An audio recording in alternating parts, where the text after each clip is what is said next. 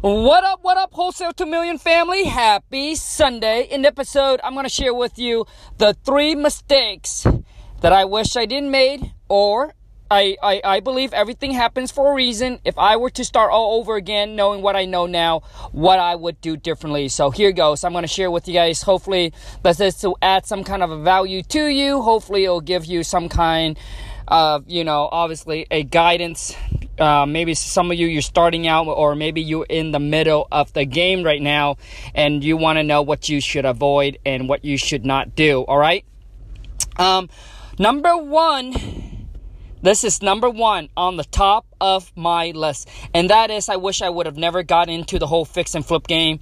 It was a disaster. Now, I'm just sharing with you guys my experience. I'm sharing with you my experience, what I went through. I went through hell. it was, uh, it was definitely not a, uh, it was definitely not a good experience for me. And I'll share with you why, um, that is. And, um, you know, the whole thing is when I first started out in real estates, I know nothing about real estates, right? I have no construction background. Um, you know, I have no experience. I have no, uh, like, like, I, I didn't know anything about construction, the stage of constructions, the materials, like the vocab, how to talk and deal with general contractor. So when you first start out and you don't know anything, uh, you know, I suggest that you, like, like, if you are gonna flip, at least do at least get into cosmetic. Well, right? Maybe change some carpet, paint. You know, uh, like like the simple things, not the not like the major issue. But um, anyways, also too is you know there's just so much more to learn when you are getting into the fix and flip game, right? You like you you know you you got to know the material costs you got to know the stage of the constructions what go first what you know what go next etc you got to deal with contractor you got to deal with city you got to deal with the permit and then after you fix it up obviously now you got to go and connect with a realtor listed on the market and then now you're dealing with a traditional buyer which means they're getting loan from the bank. And typically it takes you know about 30 45 to 60 days to actually close on it. So the the time you know recouping your money back takes a long time as well. I mean you talk about a full a rehab right? It takes it takes several months to actually recoup and get your money back and also too there's just so much uh, so much risk involved because you actually buying the property so you got to know what you're doing like you got to have some cash reserve in case if anything goes wrong a lot of time my constructions goes takes longer than you know it takes a lot longer and also too is that um, I, you know, it, it's never on budget. It's always, it always goes over budget. All right. So my number one thing, and I was working, man, I was waking up five, six o'clock in the morning and I was working all the way until 9, 10 p.m. at night every single day for uh, for several years, and I hated it. like I I I I hated the whole thing. All right.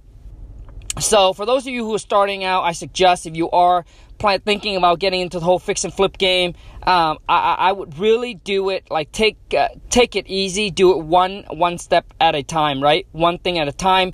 Um, you know, don't don't overload yourself and um, and, and, and, and what I did was I got myself into a really, really bad situation when I was doing the whole fix and flip.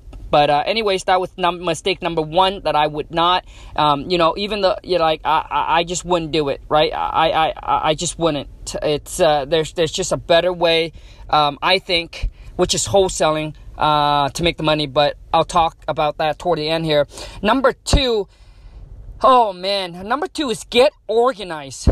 Get organized, man. Get organized, right? Make sure your foundation is solid. Because, you know, obviously I get into the game, I, I, I want to build a skyscraper business. But my foundation was just thick enough for a house to sit on. So as I was trying to build up, guess what happened? It collapsed, right? It collapses, like it shakes. And when there's a little wind storm going at it, like it shakes, it, it, it, it wobble back and forth like it's about to collapse. So make sure your foundation is solid. And what I mean by that is get your team in place, get a system in place, put, get a structure in place, get organized. Get organized, you guys. Get organized before you freaking go big, right? Before you launch, before you go big.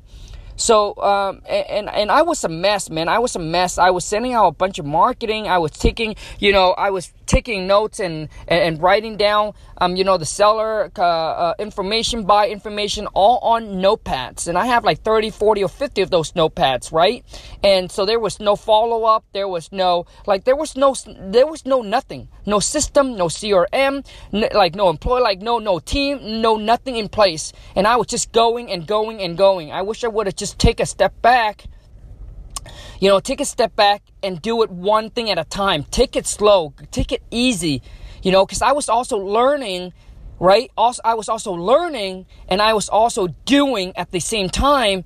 And when you are going too fast, too quick, and you're learning, like you will make like like like you will trip and then you will fall. And when you fall it's it's it's harder to get back up again because you're still learning right? So i i would really do i would really do one thing at a time. And and i would get organized which mean i you know i was so busy on chasing the deal. Instead of worry about getting that flip done right get that flip done and then learn the from whatever that flip is and then move on to the next one. Get the second one done and then move on to the third one. And then once i build up momentum when i build up the skills when i build up you know once i build up the skills the knowledge the team then scale up but I didn't do that. I was just focusing on catching the deals, one deal after another after another deals, and I wasn't focused on getting my business in line, systemized, putting a team, and, and get organized. So that's number two. Number three is I wish I would have known about wholesaling, but be I did kind of like I, I was like like you know I, I, I, my wife and i went to the seminar and they talked about wholesaling. I, I i quickly shut wholesaling down and didn't open like i should have an open mind and listen and dive in and look at wholesaling a little bit more uh, instead of getting to the whole fix and flip game because i like you know what? I'm not in here to make the baby money I'm in here to make the big boy money. Like I was like, well, why would I, uh, you know, uh, work so hard finding deals and wholesale it and make five, ten thousand instead? Instead, I can flip, flip it, make twenty five, thirty, forty thousand on a deal right? But let me tell you something, man. I'm telling you, man. Mine, mine was never was never on like, okay, I'm just gonna make 20 on this flip. Never. It turns out to be it turns out to be way less. The profit gets cut and gets squeezed extremely fast. That's why when you fix and flip, you gotta make sure you have a lot of cash reserve in case if something comes up, you can, you know, you, you can actually, uh, uh, you know, cover your loss, right?